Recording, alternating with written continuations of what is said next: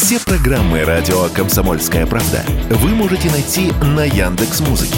Ищите раздел вашей любимой передачи и подписывайтесь, чтобы не пропустить новый выпуск. «Радио КП» на Яндекс.Музыке. Это удобно, просто и всегда интересно.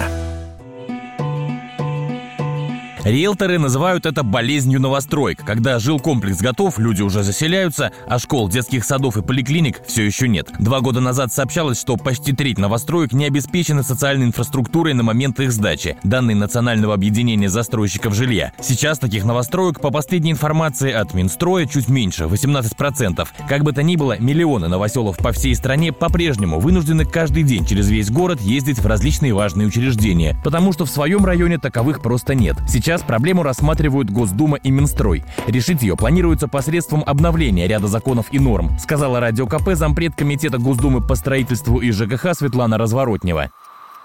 У нас, например, есть стандарты комплексной застройки от дома эр эф, но пока даже по их, так сказать, мотивам должны были сделать СНИПы, строительные нормы и правила. Они, конечно, тоже рекомендательный характер носят, не обязательный, но это хоть какой-то стандарт, который можно выполнять. Но их до сих пор не приняли, пока нет стандарта, нет ответственности, нет обязательного как бы требования включать в контракты строительство этой инфраструктуры. Вот все это нужно как бы предусмотреть.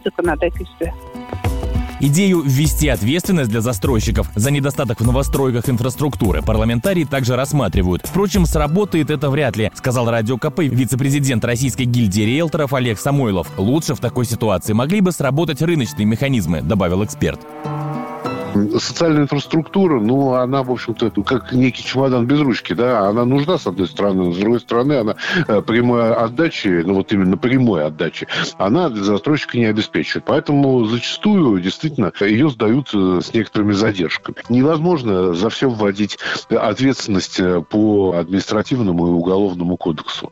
Ну, как правило, такие вещи все-таки должны регулироваться рынком, а рынком это может регулироваться только в одной ситуации, когда действительно застройщикам интересные комплексные проекты. А когда речь идет о том, что ну да, вот сегодня я э, урвал площадку, мне надо быстро с нее отжать э, по максимуму денег, а завтра хоть трава не расти, ну тогда в этой ситуации э, эти проблемы, они будут всегда, какие бы ответственности не декларировались и э, не реализовывались.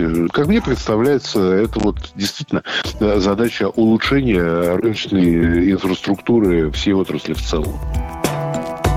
Сегодня создание инфраструктуры для застройщиков – это серьезные доп. Расходы, не менее одной десятой от стоимости всего проекта, сообщают в Комитете Госдумы по строительству и ЖКХ.